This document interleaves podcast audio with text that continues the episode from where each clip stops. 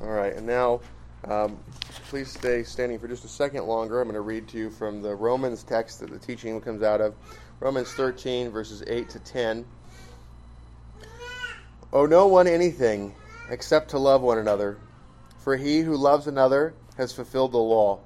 For the commandments, you shall not commit adultery, you shall not murder, you shall not steal, you shall not bear false witness, you shall not covet, and if there is any other commandment, are all summed up in this saying namely, you shall love your neighbor as yourself. Love does no harm to a neighbor, therefore, love is the fulfillment of the law. You may be seated. As we've been going through the book of Romans, remember that the first 11 chapters focus upon um, the gospel. And here we get to chapter 12, and we're into 13. And, and from chapter 12 for, forward, there's a focus on the law.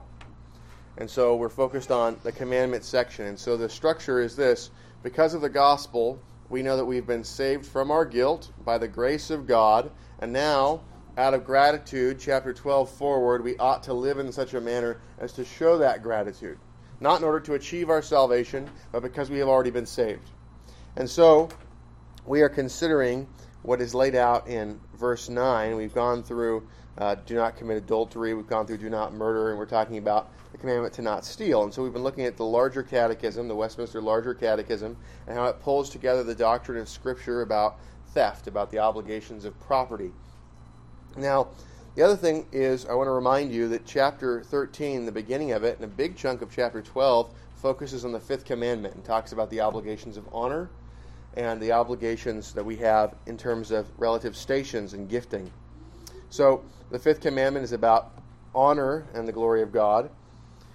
When we talk about the commandment to not commit adultery, the seventh commandment is about pleasure and the glory of God. The commandment to not murder, the sixth commandment, is the commandment about power and the glory of God. And then the eighth commandment is the commandment about money and the glory of God. And so we continue to be in there.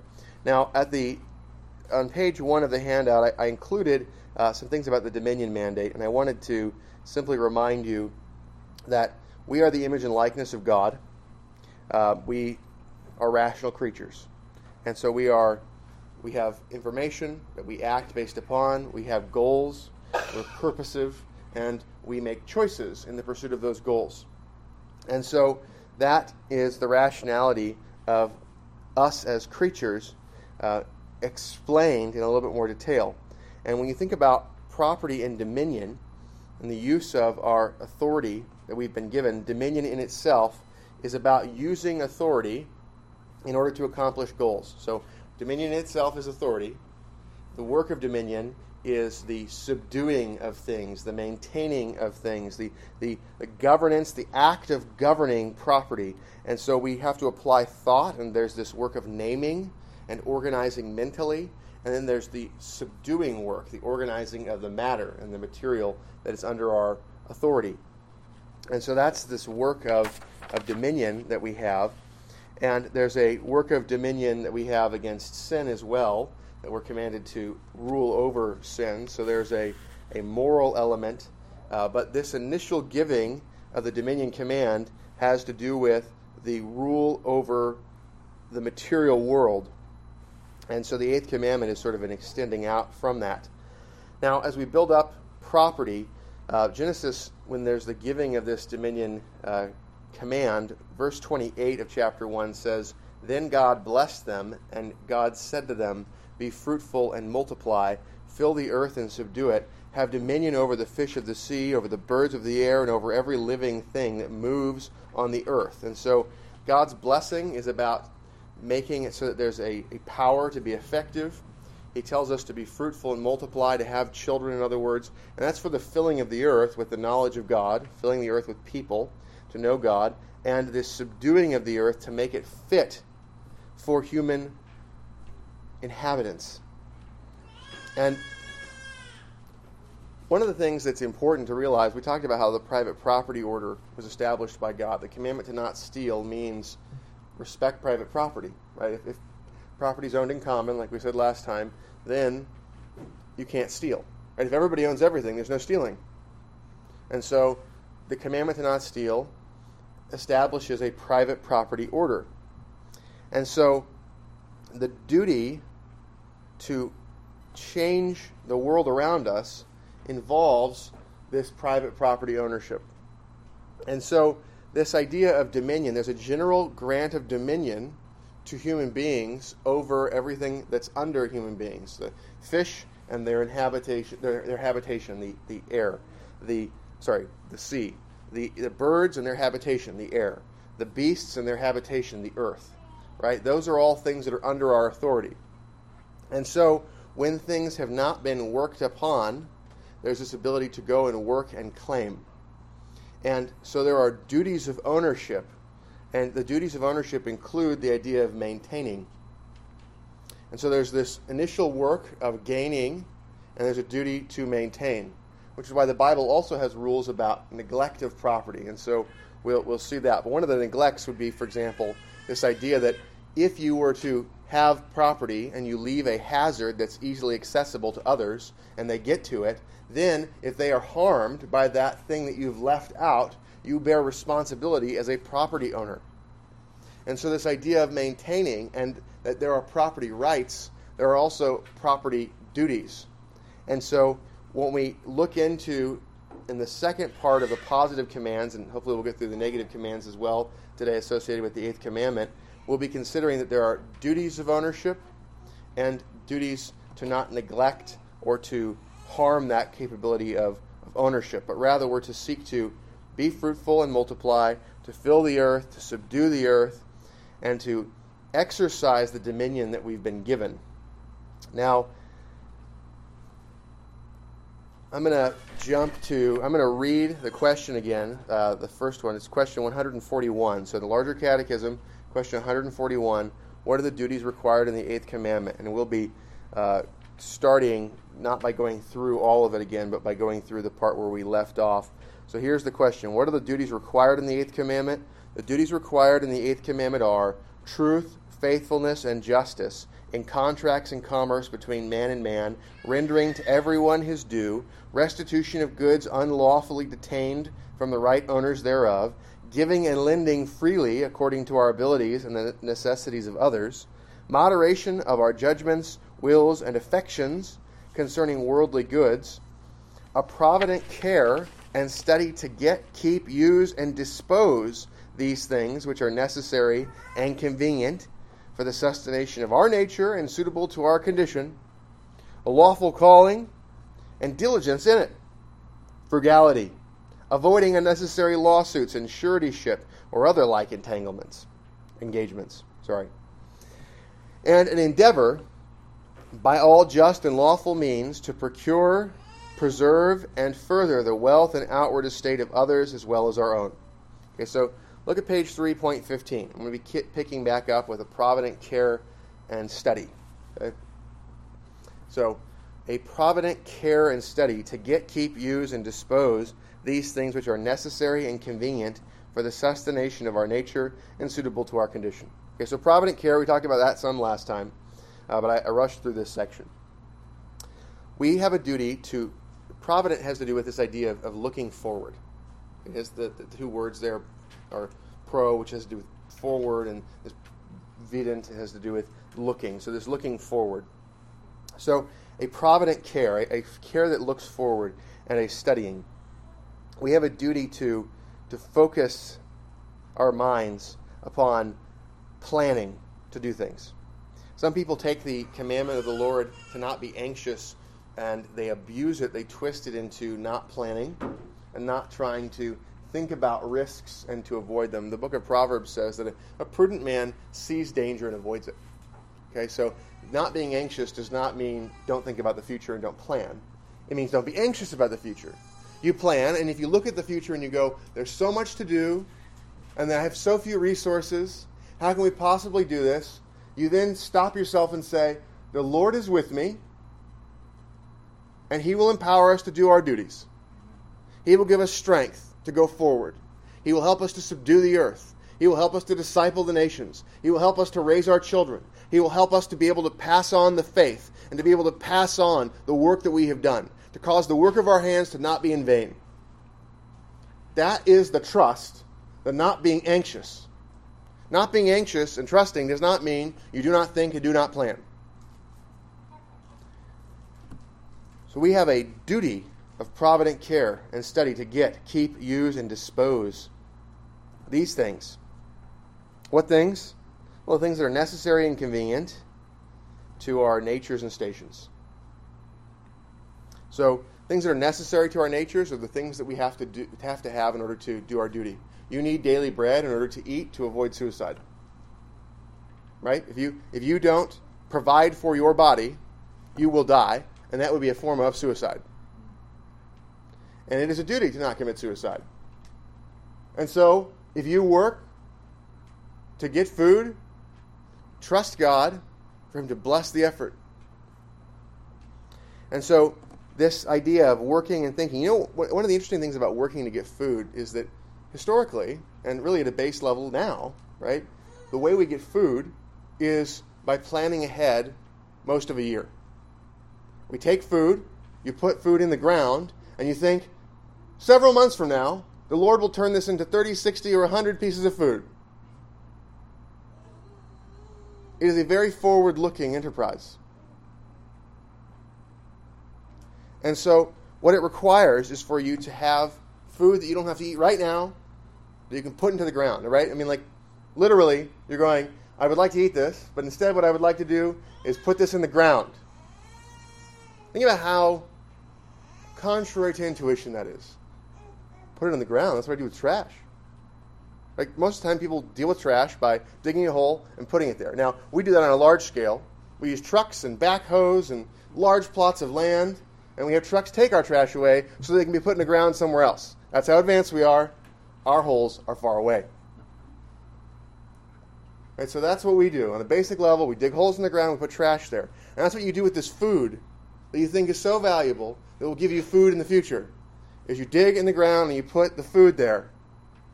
And there's a care to it, right? What you do is you keep putting other things to the ground, like water. Well, here's water. I'd like to drink this, but what I'm going to do is I'm going to pour it in the ground. And these activities, think about how fruitless they would be, how fruitless they would appear, if it weren't for the fact that this is the way that God has always made fruit. And so that idea of putting this stuff in the ground and it turns into more food.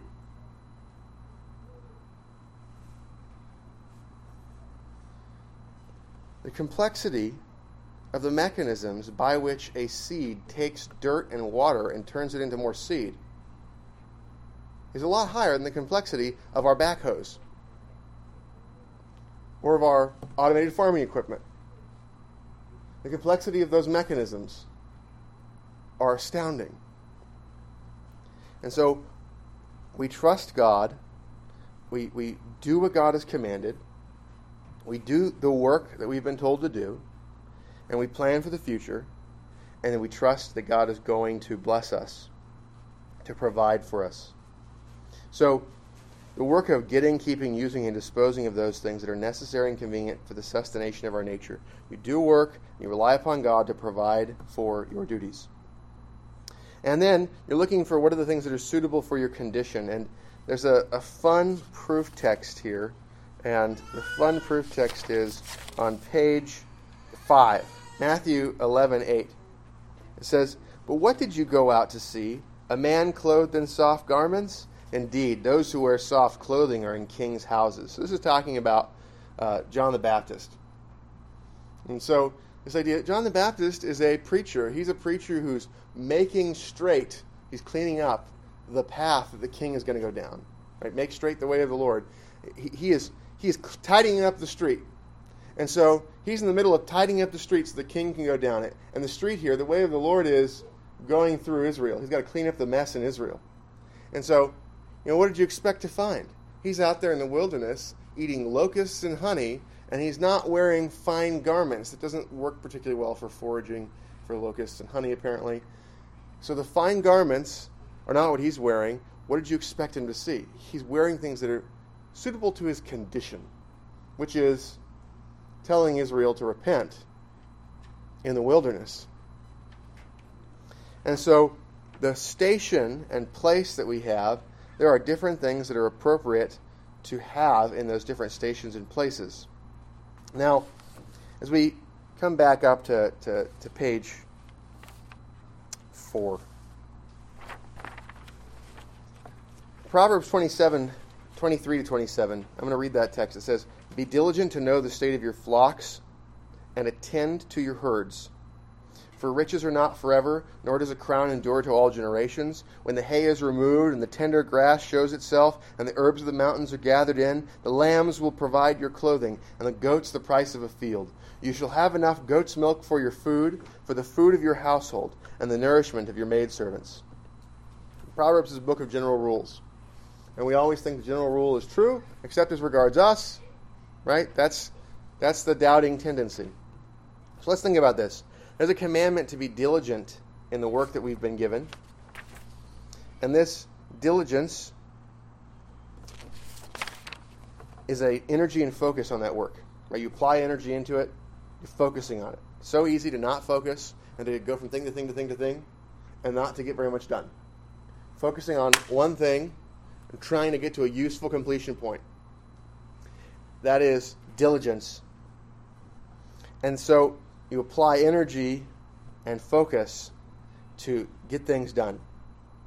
And so if you own a flock, and it's interesting, the Bible uses flocks for lots of things. Kings have flocks, pastors have flocks, shepherds have flocks, and if you're the pastor of your home, your household's your flock. So be diligent to know the state of your flocks and attend to your herds. Know the state and attend to them. And so knowing them, right, we're told to, husbands, we're told to live with our wives according to knowledge. So you know the state of your wife, and you seek to attend to her based upon how she is right now. Do that with your children. If you have employees, if you have property. And so this is the general thing. Anything you have dominion, authority, responsibility, anything you have responsibility over, you attend to the state of it. You know the state of it, and you seek to work diligently in understanding that state and then working according to it. Why is that? Because the things you get don't last forever. They require work to get, and they require work to maintain.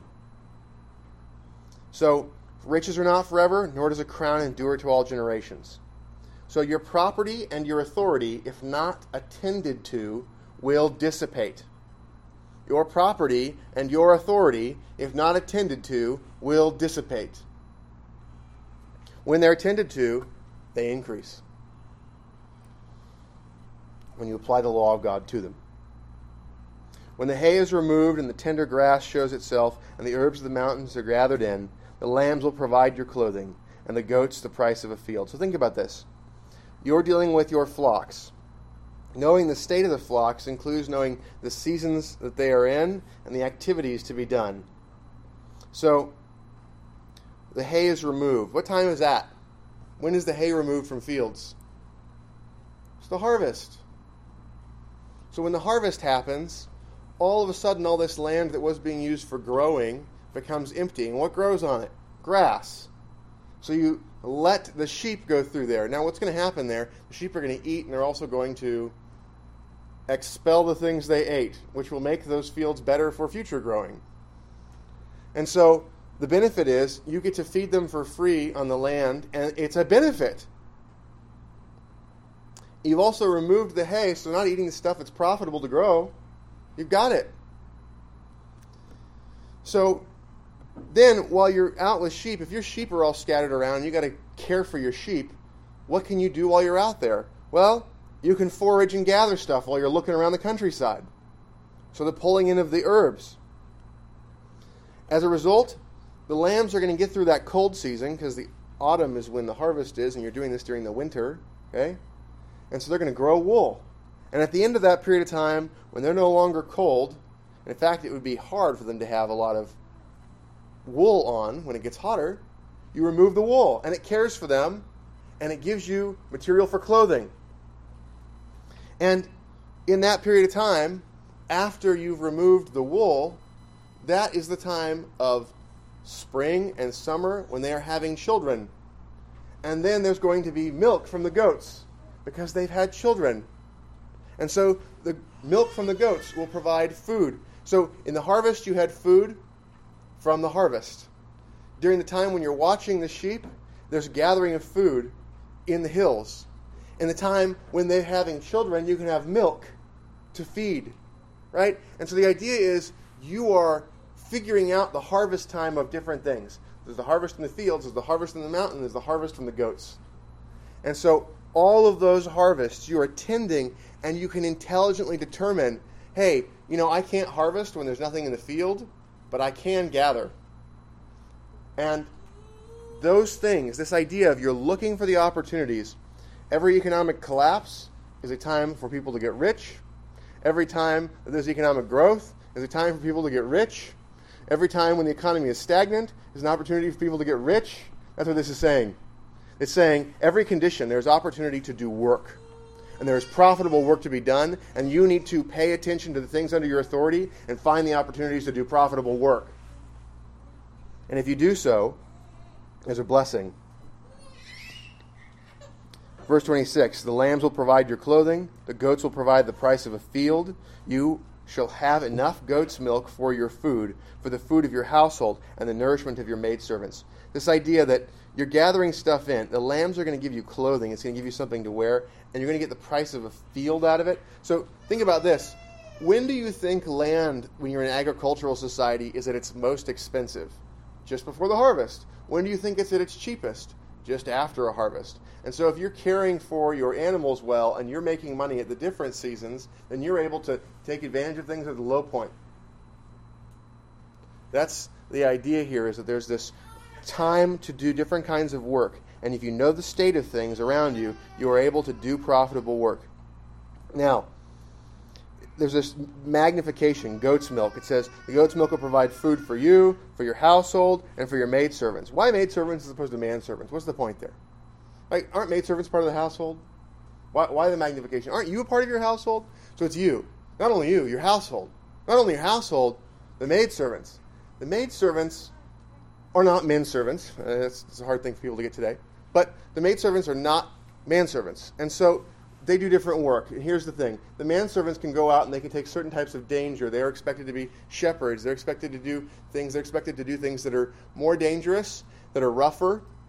And so there's almost always, even in economic collapse, room for men to go do high risk work.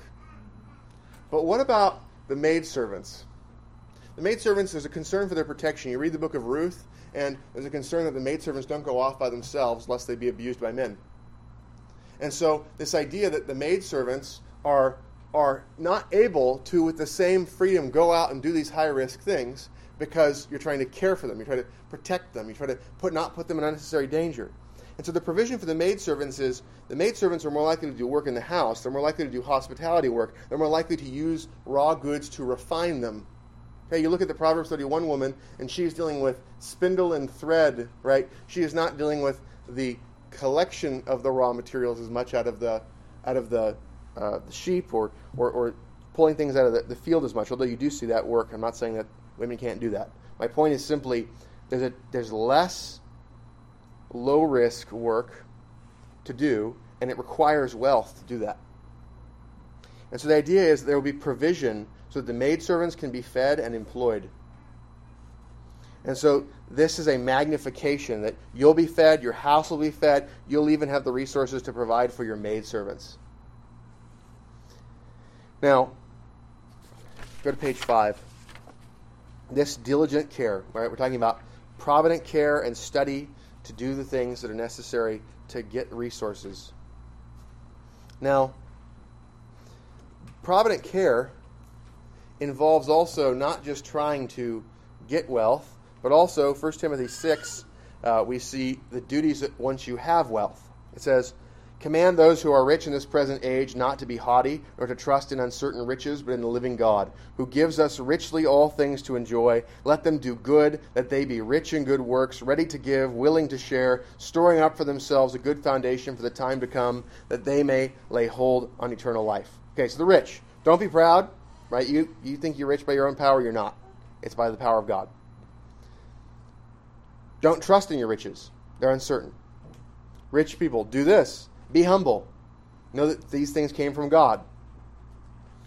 trust in the living God who is certain, and he certainly gives richly all the things that we enjoy. We're supposed to use our resources to do good, to be rich in good works, and to be ready to give and to be willing to share. So, if you do those things, there's a storing up of a good foundation. There's a storing up of possessions in heaven, and there's a laying hold on eternal life. That's not justification by giving your stuff away or being a good rich person.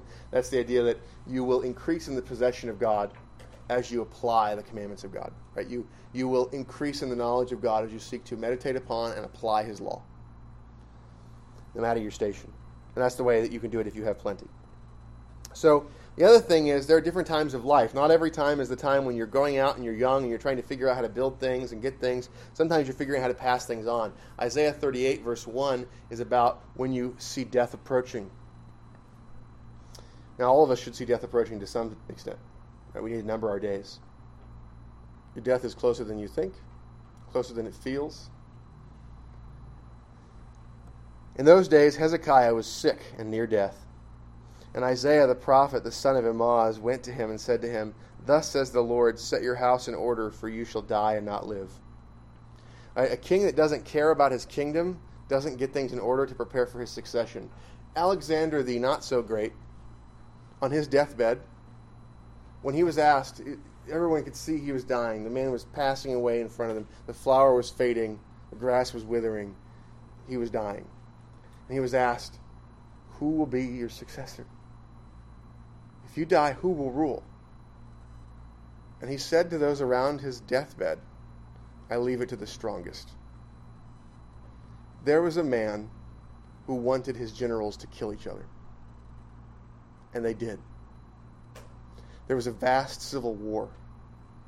And at the end of that civil war, the land was consolidated around four major empires the Ptolemaic Egypt, the Macedonian Empire, the Bactrian Empire in the Far East, and then you saw the Seleucid Empire, which had Syria and parts of Persia. And so those four empires that came out of this conflagration and civil war were the result of a king who did not care for his people, that after his death, what he wanted was for no one to be able to overshadow him. And so that desire, as opposed to the desire to put things in order, when you want to put things in order, you try to make it so that the successor that follows you is greater than you. When you want to put things in order, your hope is, Lord, make the godliness of my successor and the prosperity of my successor so great that I am forgotten in his shadow. That humility, that desire to see those who come after you glorify God more fully, that makes it so there's a tendency and a desire for peace and prosperity, the desire to pass on. So when you set your house in order, right, if, if you're if you're planning for your own death, um, you might think about it further out. You might think about it closer in, but recognizing the fact that you you will die, and so if you live a long and productive life, then you need to hand over things under your authority by degrees, by giving management and delegation to godly children and servants. And what happens is we sometimes hand over by degrees to the ungodly. And we fortify them in their positions of power. And that is a sinful squandering of the gains. So when you plan for your own death, if you're responsible for a household, you know, you get life insurance, you try to build an estate, you train in the handing off of the management of that estate. And so you get your heirs to be rooted in the business of the house through rewards and co labor.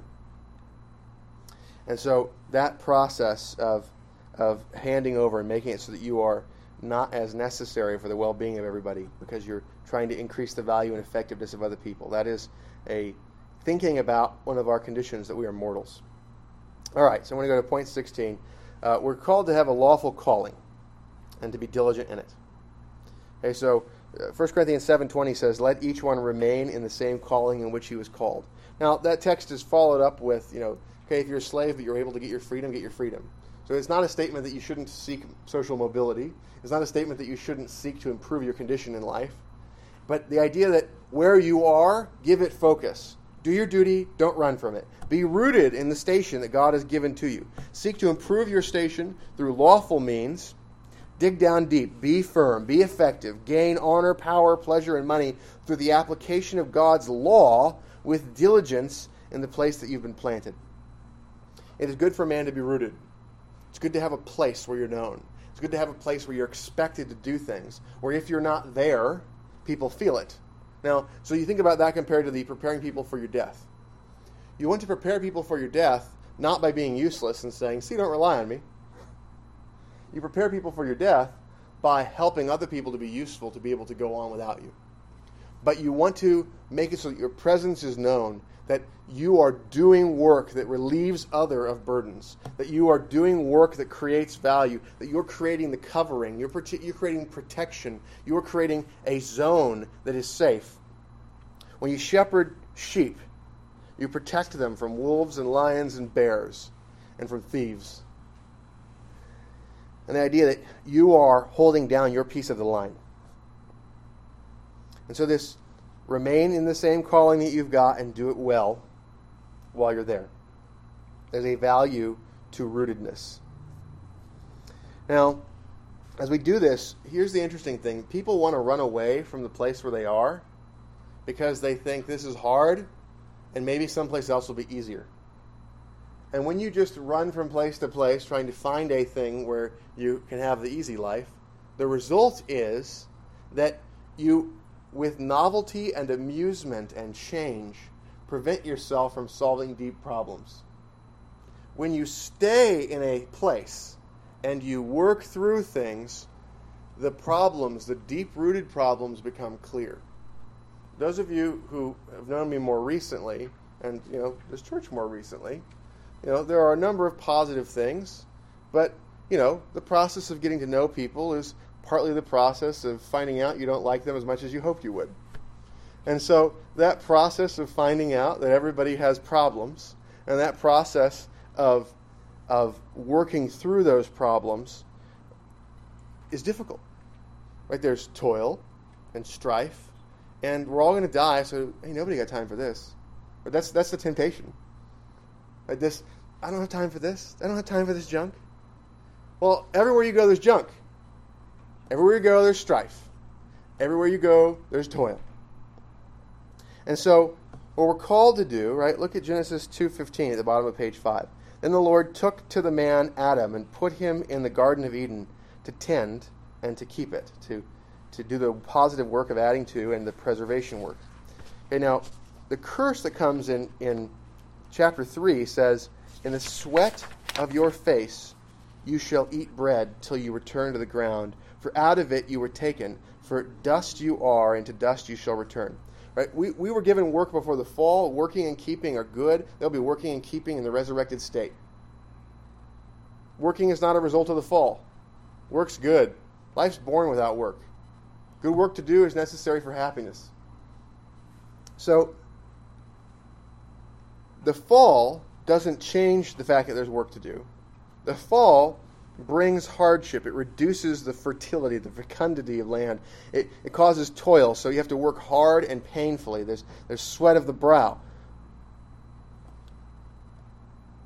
But the land is still going to yield bread to preserve man. And it's going to support the filling of the earth which means it's going to provide for increase. It's not just going to maintain the population that's there or maintain some declining population forever. The idea that the Lord is going to cause the bread of the ground to be given to us. And that's going to be enough for us, and it's going to be enough to fill the earth. We're going to accomplish that still.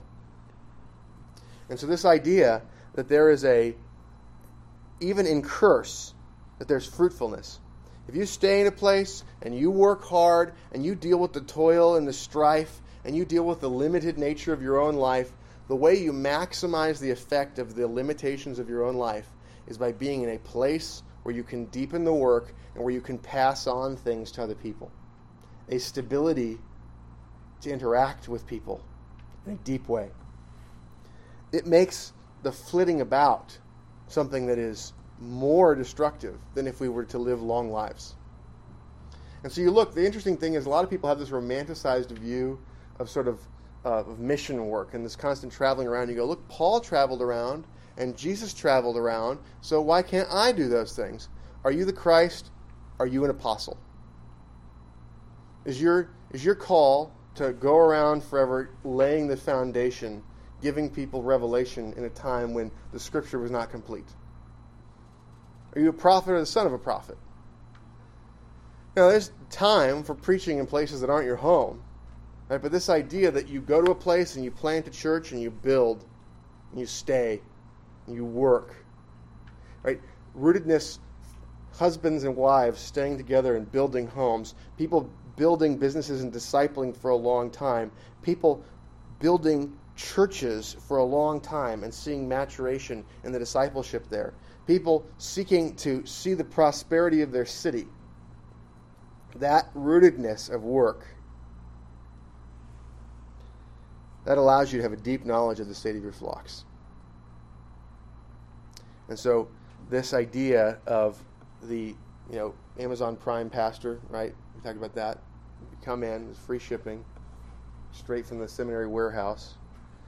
That principle is bogus. The church is supposed to develop its own pastors and raise them up because you know their lives. Church is the seminary. And there's a planting, and there's recognition, and there's connection through presbyteries. But this idea of rootedness and connectedness, and where you become known and you know. That creates transparency, it puts pressure for change. So, the obligation to be in a place, there are a number of benefits there. I'm going to move on to the next section, though, because we're running out of time. So, the duty of frugality has to do with not wasting. What you need to do, you, you can go towards this tendency the proof texts there are fun. They have to do with collecting the fragments and not squandering, right? When there's the, the, the miracle with all the food that's generated with the fish and the loaves, there's a bunch of food left over, and there's the collection of the fragments. And so you go, well, why would you do that? Why would you collect the fragments? Because there was so much food that there was a lot left. It was able to be put into multiple baskets and be taken with it, provided for the disciples for some time. And so, what? How much work would it take to generate that? when you think about avoiding waste, you need to consider this. How much effort would it take to make the same thing versus to save it? If it's easier to just make it new rather than save it, throw it away. If it's more work to make it new than to save it, and you have a use for it, save it. And so you're doing an economic calculation in whether to save or not. That's frugality. That's the virtue of frugality. Now, Point 18 avoiding unnecessary lawsuits and suretyship or other like engagements. 1 Corinthians 6 is about um, how we should not go to law before the civil magistrate, rather, we should go to law before the church court when there's a dispute between believers.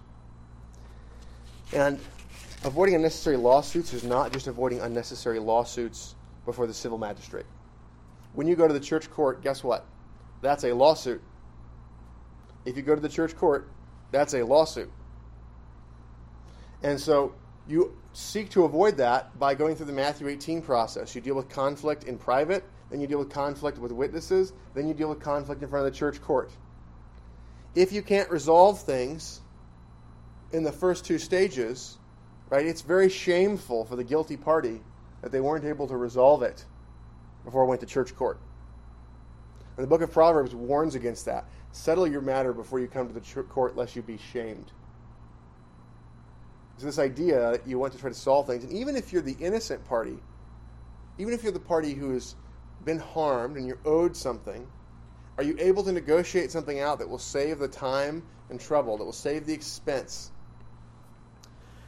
Oftentimes, sadly, the answer is no, you can't, because other people are so unreasonable. And so that's not an unnecessary lawsuit. That's a necessary lawsuit where the expense and difficulty of the suit is worth the cost in order to obtain some just result. Now, another thing we're told to be concerned about is suretyship. Suretyship. So, suretyship is guaranteeing other people's debts. Um, go to page 8, top of there. Taking on risk is foolish unless risk is unavoidable or the possible gain outweighs the possible losses in light of the likelihood of outcome. So, in other words, the probabilities of things and the magnitude of them. Right? So, if you, if you can risk a dollar and you have a 50% chance of getting $10, take that risk every time. On the other hand, if you have to risk a dollar on investment and the potential gain is 50 cents, and you think there's a 50% chance that you're going to lose the dollar, that's a losing investment. That's called gambling. Right? The difference between gambling and investment is the prospect of gain. The casinos don't gamble. The casinos are, in get, are investing. the people who go to the casino are gambling. So, this idea that you have to manage risk, right? Let, us be real. Risk is unavoidable. So you have to think about these questions. I don't have time to explain these. Maybe they'd make good discussion fodder. How can risk be measured? You've got to make lots of decisions about risk. How can you measure risk? How can you assess risk? How can gains be measured? You're, you're, you're always making choices about something you think you're going to get gain in. You do this thing because you think it's going to be better than not doing it. How can the two be compared and contrasted? How can choices be made to select opportunities for gains and risk, for loss, so as to maximize the likelihood and the magnitude of the gains and minimize the likelihood and magnitude of the losses? Think about this. All the financial institutions do that. Insurance companies, banks, credit agencies, investment groups, bail bondsmen, financial instruments, and institutions of every kind, that's what they do. And some of them are very profitable for very long periods of time, so they seem to have figured out intelligent ways of assessing those things. Do you think that the thought work that any of them have put into it might be something that would be useful for you to understand as mental models so that you can make financial decisions and other decisions well for yourself. Figuring things out from scratch is a lot harder than hearing what other people have already figured out. Now, point 19. So no answers, just questions. 19 and an endeavor by all just and lawful means to procure, preserve, and further the wealth and outward estate of others as well as ourselves, as well as our own. Um, Leviticus 25 35 talks about the duty to help your brother when he's down and out. Leviticus 25 35 is, I think, probably the basis for many good blues songs. Deuteronomy 22 is about the duty to, verses 1 to 4 there, the duty to, when you see your brother's property in danger, to care for it. Exodus 23 is about when you see your enemy's property, your duty to care for it. Genesis 47 is about Joseph's use of his station. And it's not commending his tyrannical taxation of the people, but once he's taxed them, he was excellent at managing the treasury of Pharaoh. He very intelligently made trades so as to extract all of the goods out of the land uh, in exchange for food. So the grain storage and selling were used to collect riches for the house of his master with prudence and good work. Now, all these things basically get to the summation of Philippians 2 4. Let each of you look out not only for his own interests, but also for the interests of others. So, we all naturally look out for our own interests. Don't just do that. The Bible is not saying stop thinking about your own interests, right? This is this is a thing. People come to the Bible and they say the Bible is not telling you to look out for your own interest. It says to be altruistic, to only care about your neighbor. Wrong, false, lies. The Bible tells you to care about your neighbor, but it doesn't say stop caring about your own interests. What it says is to look out for both. Love your neighbor as yourself. Don't hate yourself Right? There's this idea of hating self that's talked about in the Bible. What's the point of that? The idea is to say, you are a fool you don't know your own interest. And what you need to do is to put off the old man. You need to hate the old self. You need to hate the false beliefs, and you need to replace them. And there's nothing so intimate about you as your thoughts. You and God know your thoughts, and the ones you choose to share out of your mouth or by pen. If you are seeking to replace your unbelief with faith in the Word of God, you are seeking to tear out part of yourself and to replace it with a new you. That's the hatred of self we're called to. Hate the falsehood you believe. Hate the portions of your mind that need to be torn down, the strongholds of unbelief. Every stronghold of unbelief is capable of being torn down by the Word of God and ought to be torn down by the Word of God. But we are called to seek our own interest. And you know what our interest is? do that. Tear down the strongholds of unbelief and pursue the knowledge of God. And the actions that the law commands are actions that support us in pursuing the knowledge of God. Caring for your own interest and also caring for the interest of your brother, your neighbor, your enemy, that advances your growth in the knowledge of God. So look out not only for your own interests, but also, also for the interests of others. So, the forbidden section. What are the sins forbidden in the eighth commandment? This is a magnificent list. Lots of things to not do here. And these help to make clear our positive duties. The sins that are forbidden in the eighth commandment, well, there's a neglect of the things that are required theft, robbery, man stealing, receiving anything that's stolen, fraudulent dealing, false weights, measures, right? false weights and measures. Removing landmarks, injustice and unfaithfulness in contracts between man and man, or in matters of trust. Oppression, extortion, usury, bribery, vexatious lawsuits, unjust enclosures and depopulations, engrossing commodities to enhance the price, unlawful callings, and all other unjust or sinful ways of taking or withholding from our neighbor what belongs to him or of enriching ourselves. Covetousness, inordinate prizing and affecting worldly goods, distrustful and distracting cares and studies, and getting, keeping, and using them, envying at the prosperity of others, as likewise idleness, prodigality, wasteful gaming, and all other ways whereby we do unduly prejudice our own outward estate and defrauding ourselves of the due use and comfort of that estate which God has given us. Okay, so the neglect of the duties required, we just went through all the positive duties. Don't neglect those. Next, theft. Right? That's the plain obvious thing. Don't steal. Don't steal. Don't take property that's not yours. Robbery. Robbery is theft with the threat of force. Okay, so uh, getting mugged, that's robbery a home invasion to take your stuff, that's robbery. Man stealing, right? So let's think about that. Man stealing, the Bible forbids unjust enslavement. The Bible forbids taking and capturing a person, taking the liberty from them. If you steal a person, you are wrongly taking away their liberty. And the Bible establishes for that a death penalty. So the appropriate thing to do when somebody wrongly captures and enslaves a person is to execute them.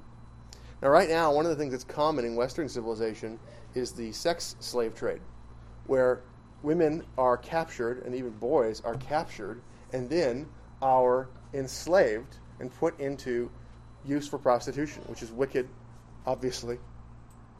But what we don't see is people who are caught for that being executed. And the biblical just response to a person who steals someone in order to enslave them, especially to put them in that kind of oppression, is to execute them. So, one of the reasons for that plague of wickedness in the land is the fact that we do not execute people who commit capital crimes. Man stealing is a capital crime. Receiving things that are stolen. If somebody tells you I stole this, buying it from them, is wrong. Now, the problem is, obviously, when people steal things, they typically are trying to sell them in such a way as to avoid the appearance of them being stolen. But there are people who participate in buying. So you'll have, for example, you'll have you'll have shops that are car repair shops that are involved in. There are people who steal cars, and that shop will be used, and you take a car to that shop, and they will help to set that car up to avoid it being apparently stolen. They will help to fraudulently make it look not stolen. So there's a sort of a counterfeiting that occurs in that process. That process of taking stolen goods and trying to help them look like they're not stolen is also forbidden in the Eighth Commandment. And then selling them and passing them on. And if you knew that they are stolen, buying them. Uh, fraudulent dealing. Right? So, this idea that um, we should not deal with each other in such a way as to deceive each other, as to make promises and break them. Right? So, you make a contract, somebody gives you something today, and you're supposed to give them something you know, later. Right? You work with all your might to fulfill that promise. Uh, false weights and measures. So, false weights and measures has to do with this. If I, if you say I'd like to buy an ounce of silver from you, and I have an ounce of silver, and we can take that and we can we can weigh it, right? I can go, okay, here's this silver, I'm putting it on something, see it's an ounce.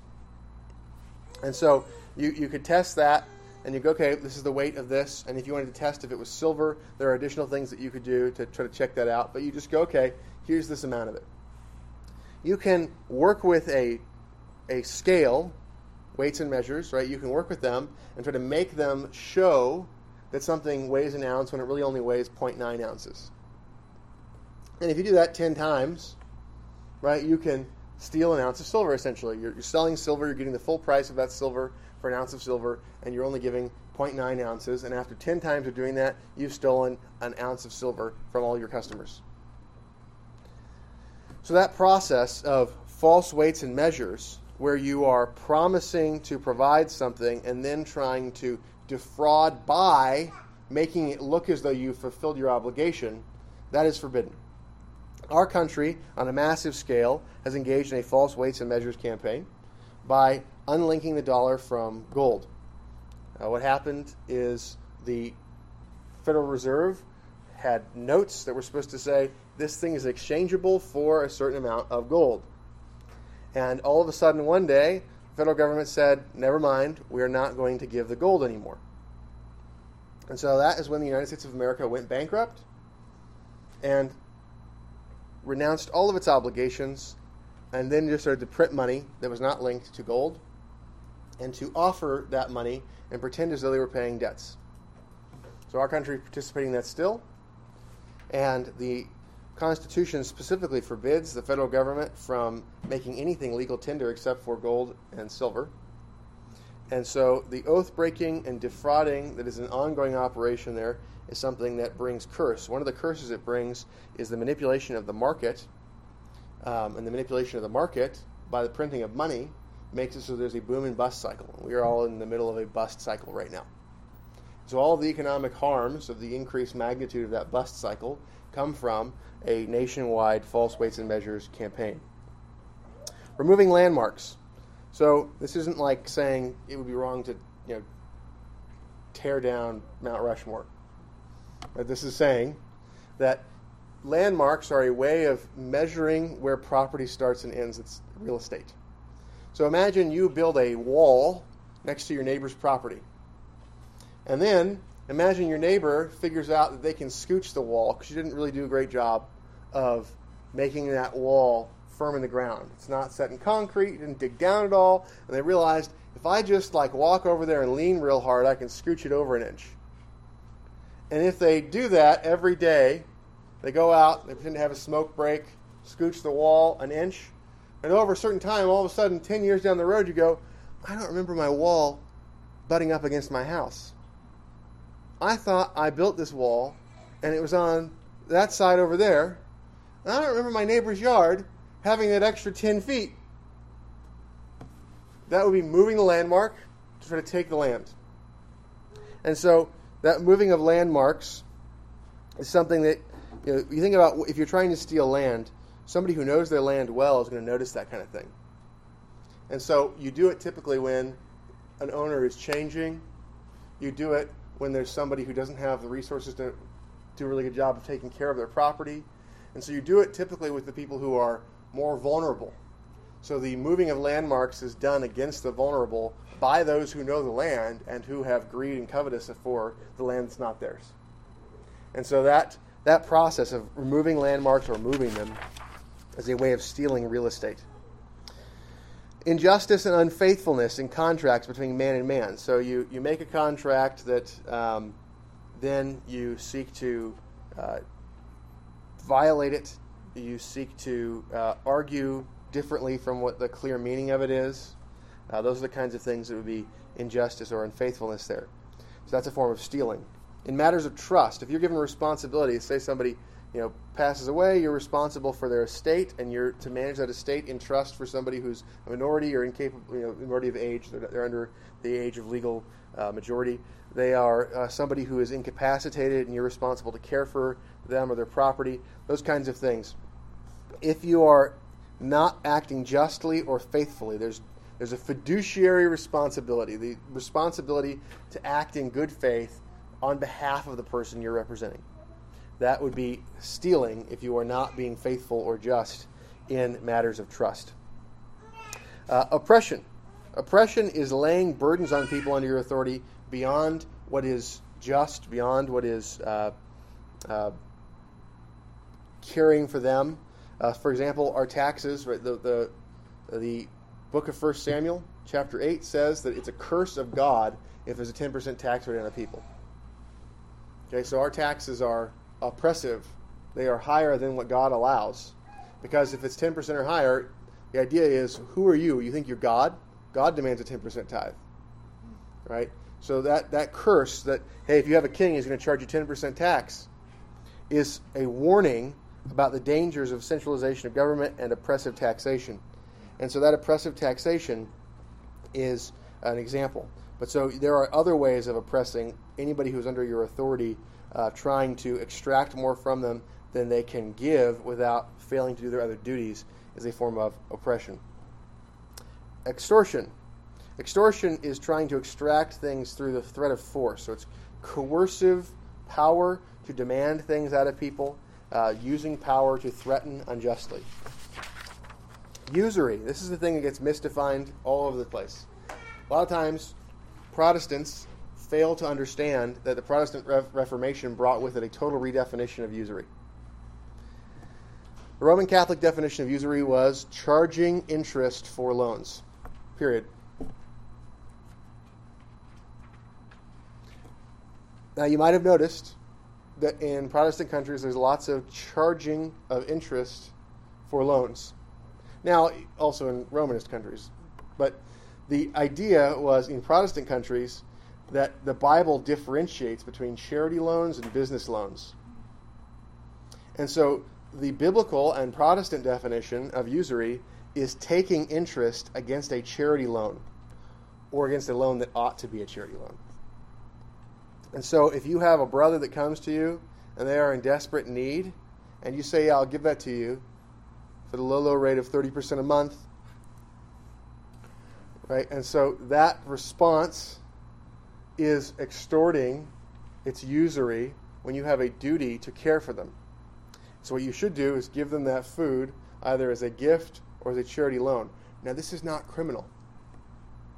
So what also happens in Protestant states is you'll end up with an effort to say, well, maybe we can differentiate between these and have criminal penalties for loans that should be uh, charity loans. We'll call them predatory loans. Or we'll set a maximum legal interest rate. Right? Those are efforts to criminalize sins that are not criminal in the Bible. So, what should happen is the state should not punish people for lending at high interest rates, and Christians should give charity loans without interest. And what would that do? It would maximally display the difference between Christian charity and the extortion that the world uses, and would help to show the difference between the city of God and the city of man. So that is the legal order that the Bible establishes the difference between charity loans and business loans, and there are no criminal penalties for usury, but it is a sin. Bribery is paying somebody to do something that is unjust Vexatious lawsuits are lawsuits that are not worth the trouble or that are unjust. Right? So if you spend $100,000 on a lawsuit over a $100 item, right, that would be a vexatious lawsuit. Unjust enclosures and depopulations. So, unjust enclosures and depopulations. This would be like eminent domain. There's property that is for common use or that is for that is owned by a particular person, and you close it off for your special use. Um, the way this was done more frequently in the Middle Ages is you'd have like the town would have a common area that was shared, and then you'd have like a ruler of the town just go, you know what, I'd like that, and they take it and they make it their property, and they stop people from being able to use it. Um, but this can also be done with taking somebody else's private land and enclosing it for your use. Depopulations would be like eminent domain if there's somebody's home and they make them move.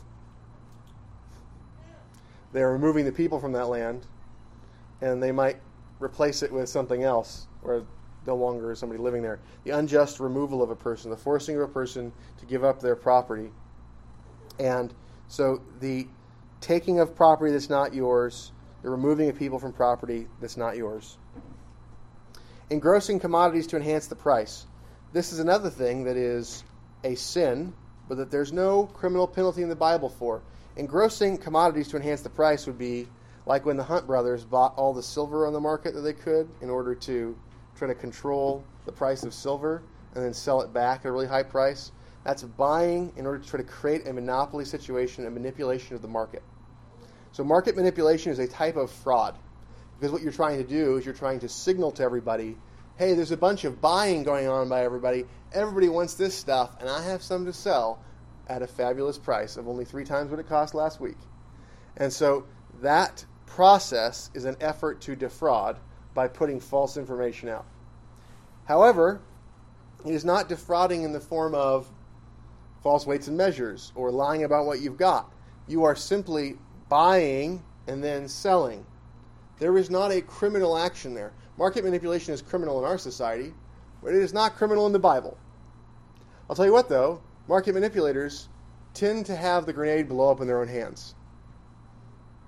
If you know about the Hunt brothers, it worked out for a while, and there were lots of Cadillacs until there weren't. And so that process of trying to manipulate a market is not it's not criminal to buy and sell, but when you try to increase prices by buying, holding, and then seeking to manipulate the market and sell at a high point, what you're you're doing is committing a sin because of the way that you're trying to manipulate others, but there is not a criminal behavior there. If you lie in the process, that's criminal. Because now you're committing a fraud of contract. All right, so unlawful callings. There is type of work that would be sinful. For example, um, you know, taking, uh, you know, being an assassin, being a prostitute. Right? Those are obvious things where people take money and they're doing something that's unlawful. So there are other ones. You look at the law carefully to determine does the law of God forbid what I'm doing? Can I take money for doing this without sinning? So then, 19, point 19 on page 13 says, All other unjust or sinful ways of taking or withholding from our neighbor what belongs to him or enriching ourselves. So everything above that was a bunch of ways of unjust or sinful ways of taking or withholding from our neighbor what belongs to him or of a unjust or sinful way of enriching ourselves. So these are a bunch of categories, it's all being collapsed into that. So that's the idea of what theft is. And then it moves into the inward element, covetousness. That's about the desire, right? Do you have an un- do you have an, an evil desire for something that's not yours, or do you have a disordered desire for something so that you love something more than God? That's covetousness. The inordinate prize, prizing and affecting of worldly goods. That's a type of covetousness. Right? If you love worldly goods more than God, that's inordinate. Every time you sin in order to get money, that's happening in your heart distrustful and distracting cares and studies and getting, keeping, and using them. Okay, so it's easy to work really hard and then go beyond that, abandon some duties, and have distracting or distrustful cares and studies in getting, keeping, and using worldly goods. So that process if, for example, it's the Sabbath today, if I'm thinking about how to run my business and which deals I can make happen and stuff like that, right? Then I would have distracting cares that are keeping me from the Sabbath. And if I'm worried about if I don't do this, how will I possibly pay my bills? I'm going to have a distrustful attitude. And so I have to put my concerns about business to the side on the Sabbath and focus on the knowledge of God and the duties in the church. And so there's a difficulty in that. The more that you have to care for, the more there is that can draw your mind away. And that's a difficult thing. And so the idea is the more God gives you authority, there's a testing that occurs there. Are you going to focus on those things and be distracted and be distrustful about them? Uh, or are you going to trust God and seek to apply the law? Envying at the prosperity of others. Right? So often we see other people do well and we're unhappy about it and we covet what they have and we wish that we had it that they didn't. Um, idleness is forbidden in this. If you're idle, if you're not doing work that you ought to do, you are stealing from yourself and from others and from God. You've been given a life to do good work, to serve others, and to advance your own condition. Prodigality, which is giving things away foolishly, or the prodigal son went and gave things away foolishly to his friends. He had friends until he ran out of stuff to give, and then he ran out of friends. Wasteful gaming, so that includes gambling, but also um, any sort of gaming that's wasteful. You can waste enormous amounts of time on games. Now, is it possible to play a game that costs money and for it to not be sinful? Yes, in a limited way. It's a type of recreation. You can you can put a quarter in a machine, whether it's you know got things flashing around on the screen, pay out money or don't, have it not be sin. But if it's wasteful, the wastefulness goes into how much time and how much risk are you taking. Um, it is possible to play games without sin, and in fact, they can be lawful recreations that are good. Play is play work. And children should play because they learn to work in play. But adults should generally not be playing unless they have still got to learn how to work and then it's play work, and then you figure out how to work, and you find useful things to do. And so you can use play. There's place for some recreation, limited recreation, but it can be wasteful. And we have to ask ourselves: Are there duties that I'm neglecting uh, in order to escape into gaming? Uh, Twenty-six. Oh, wait, sorry, no, still 25. Wasteful gaming. All other ways whereby we do unduly prejudice our own outward estate. Okay, so when you give away foolishly, when you're idle, when you're wasteful in gaming, you prejudice your own outward estate to be bad. You prejudice yourself towards poverty. It's possible to get rich, you can win the lottery, your condition is prejudiced toward poverty. 26. And defrauding ourselves of the due use and comfort of that estate which God has given us. Okay, so we are forbidden from all the ways that we unduly prejudice our own outward estate and all the ways that we defraud ourselves of the due use and comfort of the gifts, the material gifts that God has given to us.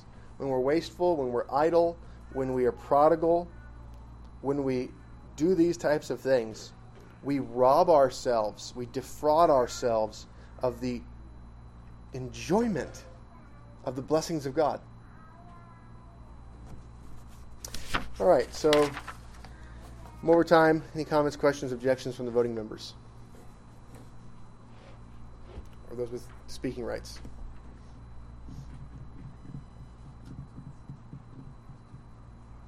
Okay.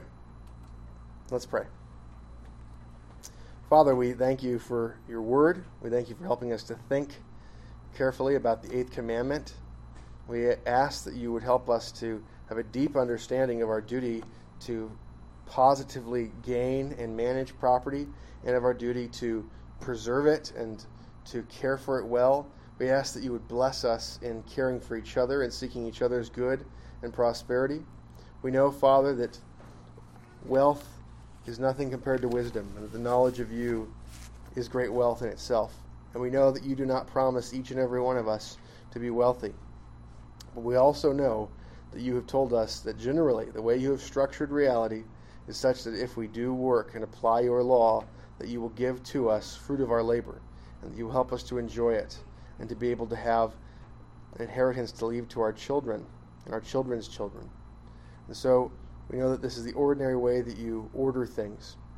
We ask that you would help us to work diligently and to seek to use the wealth that you give for your glory and not for the undue waste of time or for our own glory seeking or self seeking in ease, but that we would use ease, that we would use leisure to bless others, that when we are freed up from the need to focus on lower things, that we are able to bless others and to create godly culture and to serve others and to give for the blessing of our brothers. We pray this in the name of Christ. Amen.